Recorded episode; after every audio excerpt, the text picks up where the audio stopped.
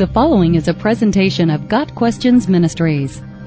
What is beatification and canonization, and are they biblical? Beatification and canonization are acts of the Roman Catholic Church declaring that a deceased person led a holy life. People still living can then request the blessed, if beatified, or saint, if canonized, to intercede with God on their behalf. The blessed and saints are honored and revered due to their actions while living, but they are not worshipped as God is. Honors may include feasts and masses performed in their name, as well as images and relics displayed to inspire the worshipers. Beatification is an administrative act whereby a nominee is authorized to have a cultus, or a specific group of people who identify with and request favors from the beatified.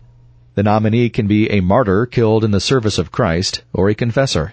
A confessor's life and writings must be inspected for heroic virtue, bravery and distinction marked by godly motives and not human desire, sanctity and adherence to Roman Catholic doctrine.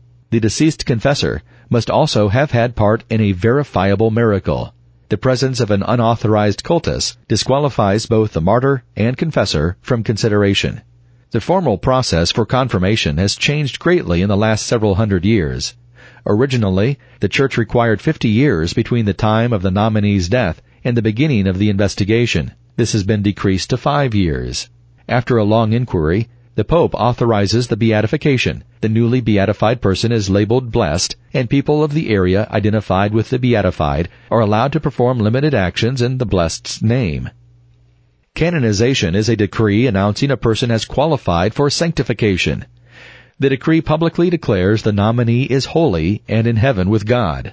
Where the veneration of the beatified is limited in scope, canonization binds the universal church to honor the saint. The qualifications include all those included in beatification, plus another miracle occurring due to the intercession of the person, which is seen as God's confirmation of the nominee's sanctity. Additional honors include specific liturgies performed and churches dedicated in the saint's name. The core of beatification and canonization is the belief that very good people of the church go straight to heaven, rule with Jesus, and intercede with God on behalf of the people on earth and in purgatory. James five verse sixteen is used to justify the practice. Therefore confess your sins to each other, and pray for each other so that you may be healed. The prayer of a righteous person is powerful and effective. But nowhere does the Bible encourage seeking the attention or favor of those who have died, and praying to the dead is strictly forbidden. Beatification, singling someone out for special status among the deceased believers, is unbiblical. All believers, whether dead or alive, are called saints in Scripture. First Corinthians one verse two.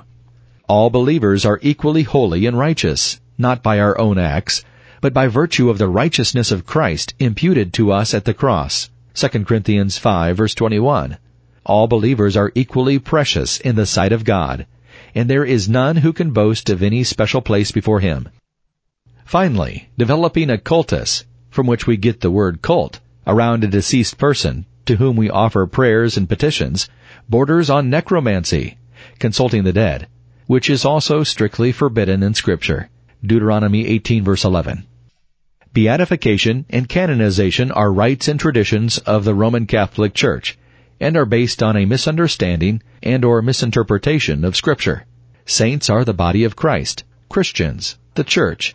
All Christians are saints, and at the same time are called to be saints. In Roman Catholic practice, the saints are revered, prayed to, and in some instances worshipped, although this is vehemently denied by Catholics. In the Bible, saints are called to revere, worship, and pray to God alone. GotQuestions Ministry seeks to glorify the Lord Jesus Christ by providing biblical answers to today's questions. Online at got questions dot org.